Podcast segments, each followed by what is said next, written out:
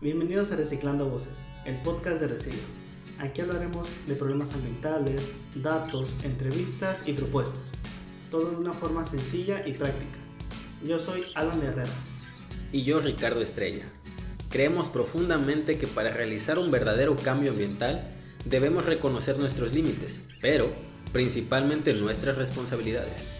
Estamos seguros que la responsabilidad compartida es la base para construir un mejor futuro como sociedad. Comenzamos. Hola, ¿qué tal amigos? Bienvenidos a su podcast favorito. Estamos aquí otra vez en Reciclando Voces. Eh, otra, después de un buen tiempo sin, sin poder eh, escucharnos, sin poder estar en, contacto, pues regresamos otra vez con, con, con este podcast, ¿no? este proyecto de comunicación ambiental y muy importante que queremos seguir con ustedes. Y bueno, aquí me acompaña como siempre, como cada, cada vez que grabamos, este, mi estimado amigo Ricardo Estrella. ¿Cómo estás Ricardo? Bien, Alan, bien, muy contento de, de regresar a, a las actividades del podcast. Estuvimos algo ausentes en este tema porque estamos planeando cosillas para ahí que, que ahorita no les podemos comentar, pero más adelante se van a ir enterando. Sí, sí, sí, hemos estado un poco ajetreados, un poco este, con un poquito más de carga de trabajo de lo que queremos que sea no solo el, el podcast, sino también pues, todo lo que, lo que conlleva lo demás, ¿no? lo que conlleva Resigro y todo lo que estamos preparando para ustedes, que algo es, es algo muy, muy importante. Pero bueno, Ricardo, hoy estamos para hablar de un tema muy, muy interesante, sin olvidar también que hace unas, unas semanas se, se conmemoró el, el, Día de la Tierra. Sí, así un día es. muy, muy importante, ¿no? Para hacer reflexión de nuestro, de nuestro lugar aquí en la Tierra, ¿no? Y, y, y cuál es nuestra, nuestra razón de existir aquí, ¿no? Creo que fue un momento muy, muy bonito de, de reflexión. Y bueno, hoy venimos a hablar de un tema muy, muy interesante, que es de especies introducidas. Sí, así es. Especies exóticas invasoras o especies, introducidas. Exóticas invasoras, exacto. Así es.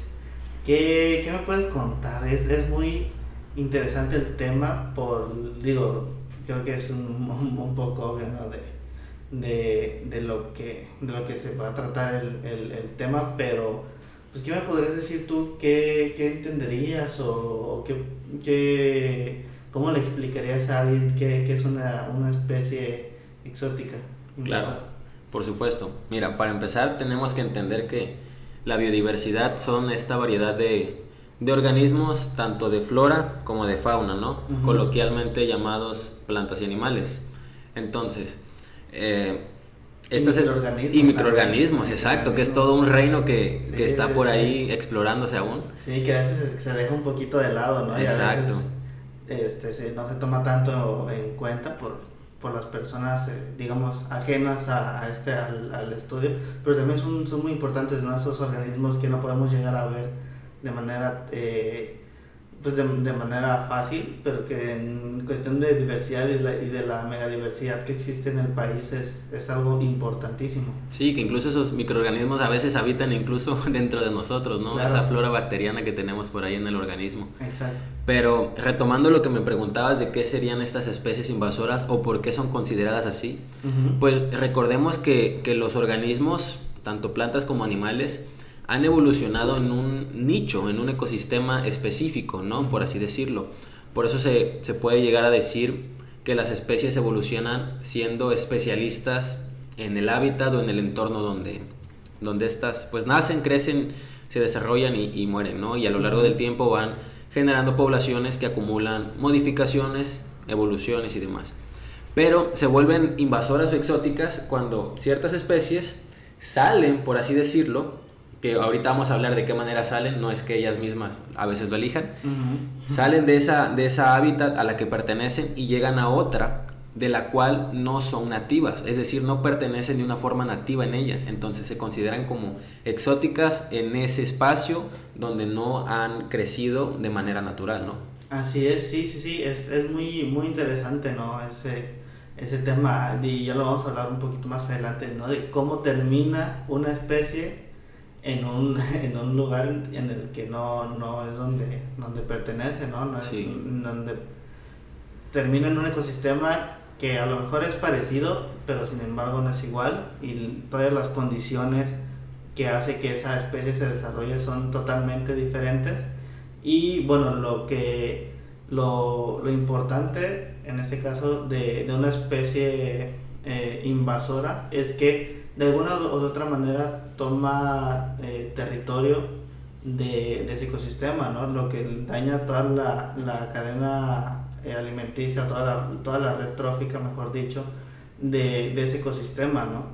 Y creo que es muy, muy importante mencionar de que, que tal vez una, una, una especie, eh, digamos, hay ecosistemas que aparentemente son muy parecidos, ¿no? Por ejemplo, uno, un ecosistema aquí en México se puede parecer a un ecosistema que exista en África Central, tal vez. Claro, sí. Pero si tú agarras una, una especie, tomas una especie y la introduces nativa de África Central y la, y la tomas a, la dejas aquí en, en el centro de México, por así decirlo, es, son, son, este, son, digamos, son ambientes totalmente diferentes, ¿no? Porque aunque puede ser el mismo ecosistema, todo lo que rodea es totalmente diferente. Y claro, ahí es donde viene el problema con las demás especies, ¿no? No, no con la especie introducida en sí, sino con todas las demás. Sí, y eso es importantísimo, esto que mencionas de que la especie en sí, la que se puede considerar como invasora, no es la que sufre, por decirlo de alguna manera, no. Sufren las especies realmente nativas. Y aquí hay un detalle muy importante que tenemos que entender, que pues los ecosistemas, la dinámica se basa en competencia. ¿sí? Competencia entre miembros de la misma especie, es decir, no sé, vamos a poner algo muy, muy general, leones contra leones, ¿sí? Entre miembros de la misma especie, que pueden competir por qué? Por territorio, por alimento y por derechos reproductivos. Ya ves que cuando este, están estas épocas reproductivas de los animales, pues por lo regular luchan para ganarse estos derechos de, de pasar sus genes a la siguiente generación. Y también tenemos la competencia entre miembros de distintas especies. Eh, que puede ser igual, ¿no? Por territorios y por alimento. Carnívoros contra carnívoros, herbívoros y entre ellos, ¿no? Entonces, cuando tú agregas una especie ajena, pues esta competencia se ve descontrolada, ¿no? Y lo interesante o lo curioso es cómo estas especies introducidas o invasoras cambian el comportamiento propio y de la dinámica del ecosistema, porque incluso se pueden tornar más agresivas, más violentas y más territoriales como tal, ¿no? Sí, sí, sí, o sea, completamente es, es, un, es un tema muy interesante y es esa, esa noción de, de ver qué tanto puede afectar lo que, lo, lo, que puede llegar que una especie e incluso a veces hasta un individuo de una especie, un, digamos una, un, sí, un, un, un, individuo, un ejemplar una especie puede cambiar totalmente la dinámica del ecosistema y lo hemos visto, ¿no? A lo mejor no, no es tanto eh, no es muy renombrado, no es tan común, pero en el ámbito eh, científico, en el ámbito biológico, se, se, ha visto mucho que por errores humanos, que por diversas cuestiones, que, diversas cuestiones que vamos a seguir comentando, se pueden llegar a estos casos y afectan, además de la, del, digamos, del ecosistema, también puede llegar a afectar al, al humano, ¿no? La, la, la dinámica económica, social o cultural que puede haber y que puede afectar a el, el, hecho de que haya una especie introducida, ¿no? O sea, es, es, algo que tiene repercusiones que son muy, muy fuertes, ¿no? Para, para todo el ecosistema, incluyéndonos a nosotros también como, como humanos. Sí, y sabes, mencionas algo importantísimo, en que estas especies invasoras pueden modificar también la dinámica social, económica, eh, claro que sí, pero hay un detalle que ha retomado mucho eh, énfasis en, los, en el último año, que es la parte de la salud pública. Exacto. Eh, básicamente estamos hablando de que estas especies pueden ser agentes de enfermedades, pueden ser eh, vectores de enfermedades. Cuando decimos vectores son fuentes de transmisión, ¿sí? conductores en este caso de enfermedades. Comentaba que esta cuestión de la salud a veces no, no, la, no la percibimos, pero creo que con lo de la pandemia que se vivió en el 2020, creo que ya es un tema que va a estar muy inserto en nuestra vida. Entonces,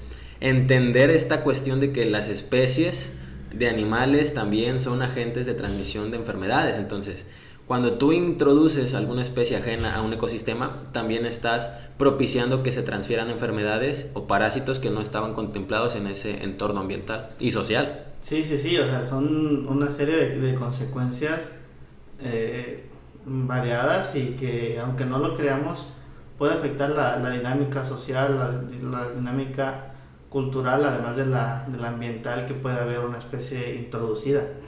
Pero si me, si me permites, te, te leo la definición ¿no? como tal de que es una, una especie invasora según el programa de las Naciones Unidas para el Desarrollo. Bueno, ellos dicen que la, las especies exóticas invasoras son especies introducidas de forma natural, accidental o intencionada en un medio que no es el suyo y que después de cierto tiempo consiguen adaptarse a él y colonizarlo. Estas especies son la segunda causa de pérdida de biodiversidad en el mundo, según la misma organización del Programa de las Naciones Unidas para el Desarrollo.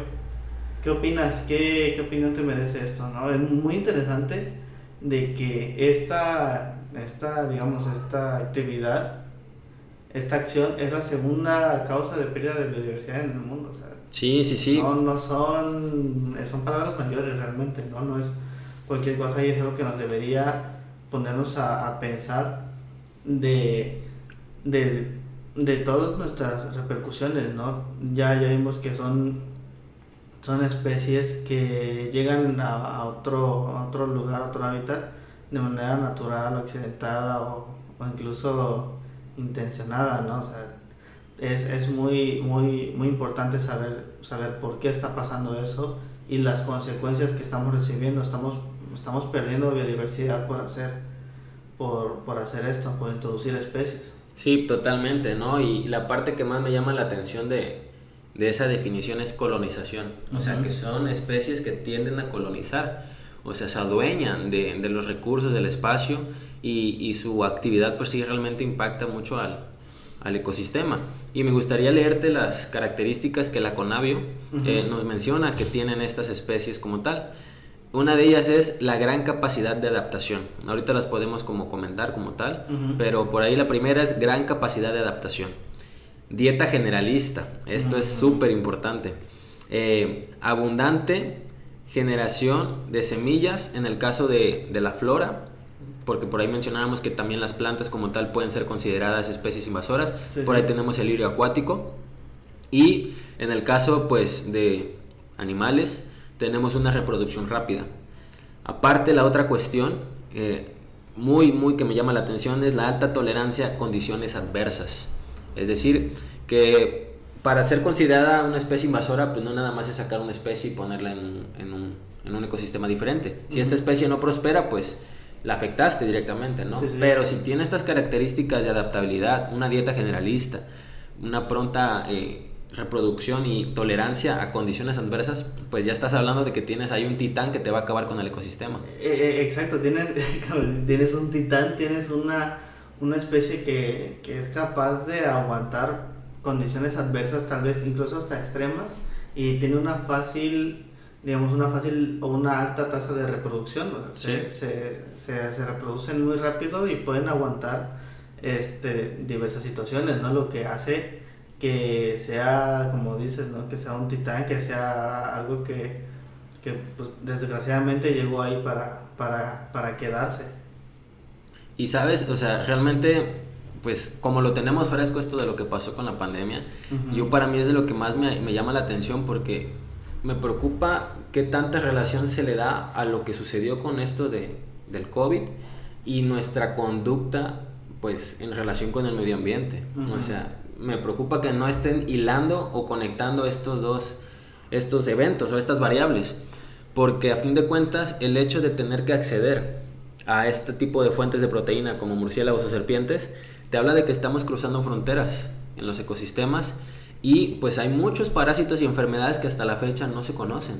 Entonces, conforme mayor presión hagamos en los ecosistemas, conforme más eh, desajustes hagamos, por ejemplo, de meter especies ajenas a un ecosistema, pues más propensos vamos a estar a incluso crear nuevas enfermedades, ¿no? Porque se pueden por ahí hacer una mezcolanza de, cosas y, pues se puede llegar a afectar mucho en esta cuestión. Sí, sí, sí, esa parte es, es importantísima, ¿no? De, de ese respeto a nosotros por, por la biodiversidad y por los, los ecosistemas que, que, que, no estamos entendiendo, que no estamos entendiendo nuestro, nuestro lugar este, aquí en, aquí en, pues aquí en, en este mundo. Pero, ¿sabes qué? Creo que la, o uno de, también uno de los grandes detonantes que puede ser por esto de, la, de especies introducidas es por la, la globalización. La globalización intenta acercarnos ¿no? a nosotros como, como, como sociedad, pero dentro de, de, esa misma globalización puede haber actividades que nosotros como humanos hacemos y que están mal, que de hecho son ilegales, que moralmente están mal, pero que nosotros las hacemos y todo eso por causa de la, de la globalización, ¿no? de una aparente unión o de esa aparente necesidad de estar conectados unos a los otros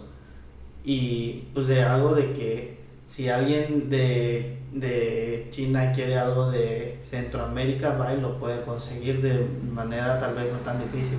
Sí, y tomando en cuenta sobre todo estos, estos datos que dabas, ¿no? que en México son la segunda causa, eh, perdón, en el mundo son la segunda pérdida causa, de causa de biodiversidad a nivel mundial en México son la tercera causa, o sea, estamos hablando de que esto sí tiene un impacto alto en lo que son los ecosistemas. Para estar rankeadas en un top 5 de, afectaciones a, la biodiversidad, pues sí estamos hablando de que esto es algo complejo, ¿no? Entonces, la otra parte que mencionas de, de la globalización es muy, muy, este, muy atinado, sobre todo porque son las rutas de introducción de las especies. Por ahí leía también en la página de la Conavio, que en la definición, que se les considera introducidas o invasoras y sobre todo esta cuestión de que no llegarían ahí de manera natural. Sí, o sea, estas especies imposibles se trasladarían del punto en el que están, naturalmente hablando, al ecosistema que están invadiendo. No llegarían de manera natural, entonces, por ahí está relacionada la actividad humana. Y no necesariamente intencional. Aquí están estas dos vertientes, que está de forma intencional o de forma accidentada. Sí, y lo dices bien, ¿no? Este fenómeno de la globalización eh, acrecienta, por así decirlo, esta prontitud con la que las especies pueden llegar a invadir algún ecosistema. Y a mí lo que realmente me llama la atención es que, pues las dos vertientes, ¿no? Que hay que puedan llegar como por, a propósito, por así decirlo, que algún ser humano las libere a propósito, o como polizones. Y en esta cuestión de polizones, eh, pues cómo están las regulaciones, cómo están las las inspecciones, ¿no? Si llega, por ejemplo, algún barco a algún puerto, porque se menciona que son la primera causa de pérdida de biodiversidad en islas. En islas, las especies invasoras, según la Conavio, es la principal causa. Entonces quiere decir que pues no estamos haciendo a lo mejor como las inspecciones necesarias para ver qué es lo que estamos transportando como polizones, ¿no? Accidentalmente. Y la otra cuestión, por la negligencia, esa falta de información de, ah, pues es un animal, ¿no? Lo voy a liberar pertenece a la naturaleza. La ahí, sí, es ahí la cuestión, ¿no? Sí, es más que, digo, es, está claro que, que tampoco por la, por la intervención eh, humana se puede llegar a introducir especies, pero también hay veces que se pueden llegar a introducir especies por fenómenos naturales, ¿no? que a veces un fenómeno natural es tan fuerte que a especies, pues obviamente pues, especies pequeñas pueden terminar en en otro lugar o en otro ecosistema. Pero te quisiera comentar algunas de las que, de las que están relacionadas directamente con la intervención humana. Ok, adelante. Sí, sí, sí. Mira, una, la primera es el comercio de especies. La segunda, el turismo. La caza y pesca deportiva. Transporte y comercio internacional. Y liberación de mascotas. Ok. Esa de liberación de mascotas es la que, la que comentabas ahorita, ¿no? Pero una de las de las más, eh, digamos, importantes o de, de las más fuertes.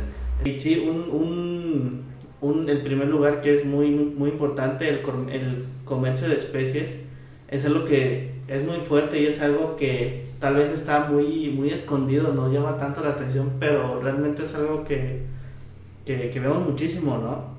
Sí. Que se da muchísimo, principalmente, y pues uno, uno a veces no, no lo quise decir, no, pero eso se da también en, en muchas eh, comunidades, que por ejemplo, que, que las espinas de tal animal son este, buenas para que el hombre sea más activo sexualmente. Ajá, exacto, sí. Y ya te haces un té supuestamente con eso.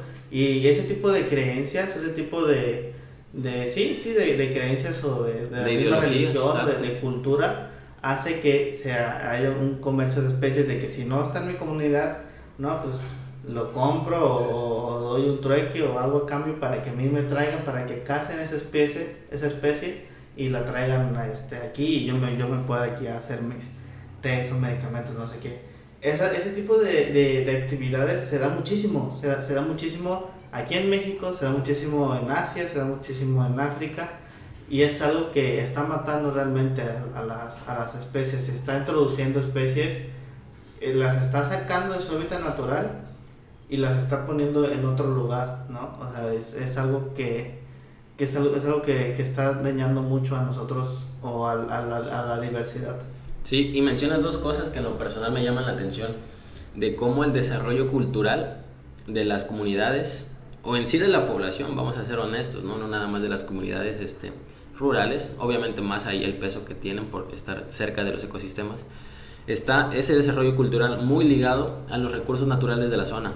Por ahí hablábamos de servicios ambientales, no culturales. Bueno, es precisamente esta parte de que dependiendo de los recursos naturales de la zona en la que habites, es el tipo también de desarrollo cultural o la dinámica de desarrollo cultural que va a seguir una comunidad.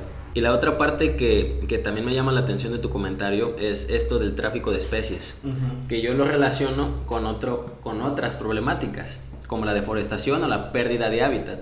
Porque en esa deforestación y pérdida de hábitat, las especies quedan expuestas. Entonces, ahí aprovechan las personas que están haciendo las actividades de tala para capturar organismos, especies. Sobre todo estos que todavía se pueden considerar como infantes, como cachorros, por mencionarlo de alguna manera, ¿no? Bebés de las especies que todavía los pueden capturar y manipular. Entonces, a esos los capturan y los trafican. Entonces, Sí. está muy relacionada una problemática con otra, ¿no? Entonces, que simplemente acrecienta. El problema es que cuando esta especie ya se vuelve insostenible para el lugar en el que la, la, la compró, por así decirlo, se les hace muy fácil liberarla, Ujú. ¿no? Y entonces hay todo un desajuste ahí en los ecosistemas. Sí, sí, sí, digo, y va relacionada con, con otro punto importante, otra razón humana por la que puede haber eh, eh, introducción de, de especies invasoras.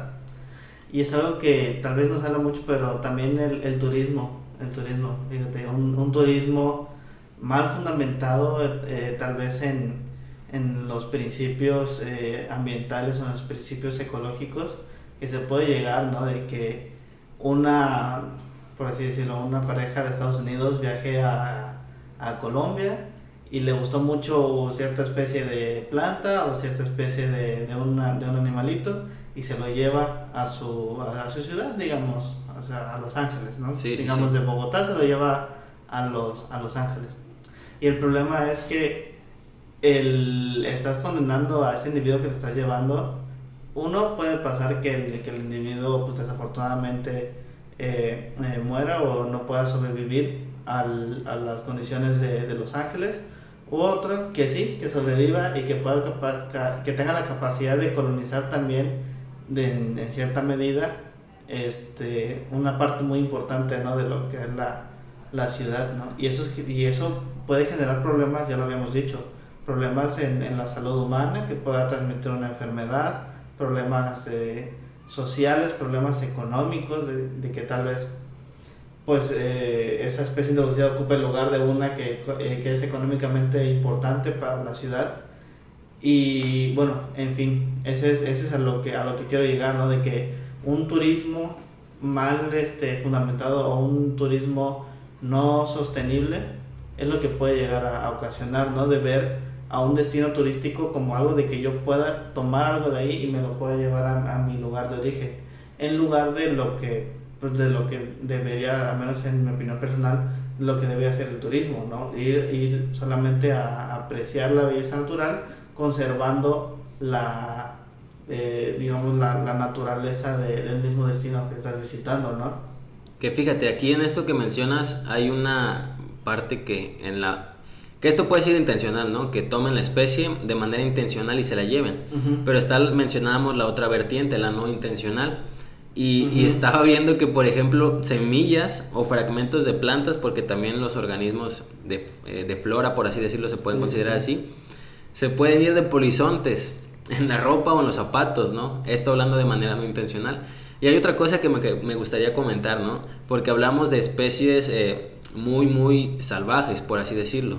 Pero también ahí está la cuestión de las especies domésticas, de la poca responsabilidad que hay con las especies domésticas. ¿Por qué? Porque estas se les puede considerar también como ferales, por así decirlo. ¿Qué pasa, por ejemplo, cuando un perro o varios perros que no tienen dueño se van a una zona natural? ¿Sí?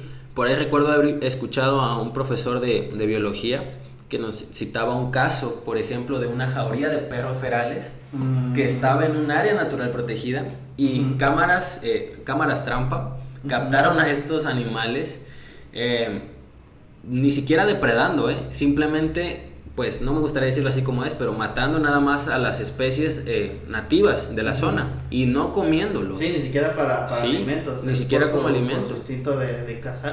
exactamente. Entonces, ya estas especies incluso se pueden volver peligro para la humanidad, porque por ahí están los perros.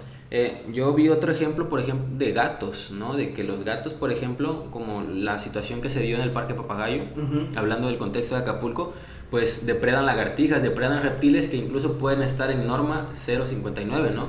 De, de, en riesgo, en categorías de riesgo. Entonces, y si es como hacer este análisis de cuál es nuestro nivel de responsabilidad, porque insisto, ¿no? O sea, hasta las especies domésticas se pueden considerar como invasoras.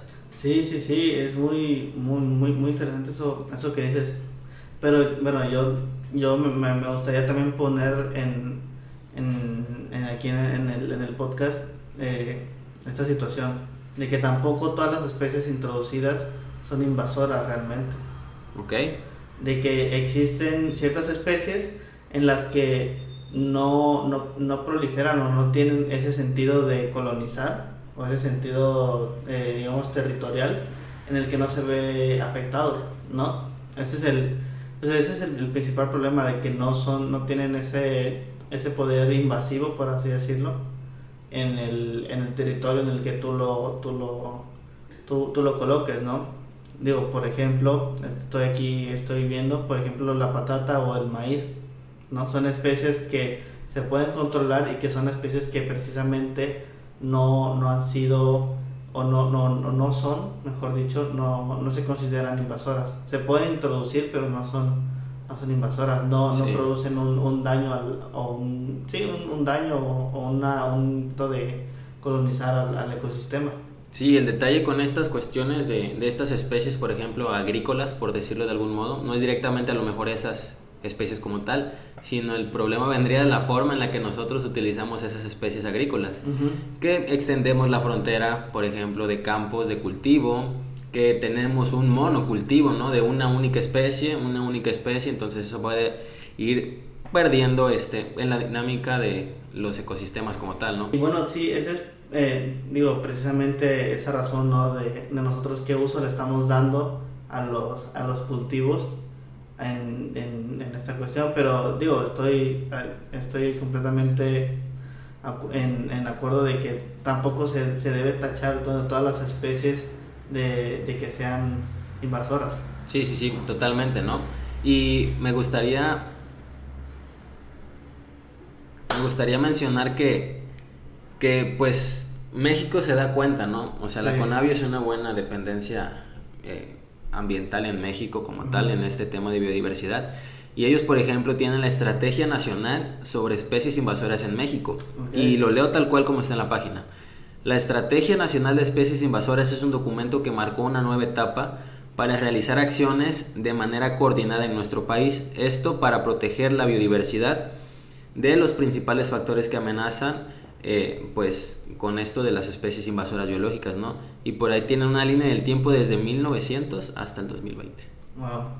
¿No? Entonces, interesante por ahí. Sí, sí, la, la, verdad es que la Conavio es una es, es, un, es un lugar, es una dependencia muy, muy importante y muy, muy rica, me refiero en, en información que, que, ellos ofrecen, ¿no? Es, es, es, es, muy buena y es, dirigida por las mejores personas, los mejores especialistas en, en biología o en, biodiversidad que, que pueda haber en México, la verdad. Es, es muy buena y si tienen la oportunidad de visitar su página, de visitar sus sus informes, pueden descargar sus informes, sus este creo que creo que igual tienen un, este, una pequeña dinámica como de, de, mapas de, de, especies de, por región, ¿no? pueden ver por el estado de Guerrero, por diferentes estados. Sí, sí, sí. Incluso tienen hasta monitoreo de incendios, ¿no? Me parece en tiempo real. Sí, sí, sí. Es muy, muy, muy interesante, ¿no? Más, más ahorita que desgraciadamente es, como dicen, temporada de incendios. Sí. Que, pues, que sí que llegan a afectar precisamente la diversidad eh, biológica que, que, que, existe en el país. Pero bueno, Ricardo, fue muy, muy, muy interesante esta, esta, este capítulo ¿Qué me puedes decir tú como lo que rescatarías de, de esta pequeña práctica que tuvimos? ¿no? Hablamos de, de muchas cosas, ¿no? Hablamos de, de qué es realmente una especie introducida, cómo se introducen, las afectaciones que puede, que puede haber, ¿no? ¿Qué, qué puedes rescatar tú de, de, de, esta pequeña, de este capítulo? Sí, mira, yo me quedo con la parte de cómo podemos utilizar la información o cómo la falta de información puede afectar pues la dinámica de los ecosistemas y con ello pues a la especie humana, ¿no? Y que tomando en cuenta todas estas características que dimos de, de, especies invasoras, lo dejo sobre la mesa, ¿no? Para la comunidad, si consideran que la especie humana es una especie invasora como tal. Tengo mi opinión, no la voy a decir ahorita, pero lo dejo por ahí, entonces, la importancia de informarnos en cuanto a las consecuencias, causas, ¿no? Y posibles afectaciones, porque esto puede llegar a cuestiones de salud también. Sí, sí, sí. Y tomar en cuenta que somos una especie biológica también, que tenemos nuestro papel. Y pues bueno, ahí dejo la pregunta Ricardo. Esperemos que la puedan, puedan reflexionar y puedan estar eh, ustedes comentándonos, ¿no? De, de, de, qué opinan acerca de, de, la, de la pregunta. Y bueno, sin más, Ricardo, sin más por el, por el momento. Eh, digo, eh, fue un capítulo muy, muy bueno. Eh, yo quiero aprovechar si nos pueden seguir, si nos siguen en todas nuestras redes sociales, este, vamos a estar muy, muy activos. Y bueno, estamos preparando también algunas cositas que... Muy buenas. Que, sí, que, que nos hemos tomado nuestro tiempo, pero que nos, nos hemos... Eh, que, que, tenemos mucha fe y mucha confianza en el que, que va a salir adelante. Lo bueno toma tiempo. Claro, exacto. Pues Alan, fue un gusto platicar contigo de estos temas que, insisto, siempre nos competen a todos como especie humana y es un gusto. Igualmente, Ricardo. Y bueno, muchas gracias a ustedes que llegaron a este punto de, del video y nos vemos en la próxima. Adiós.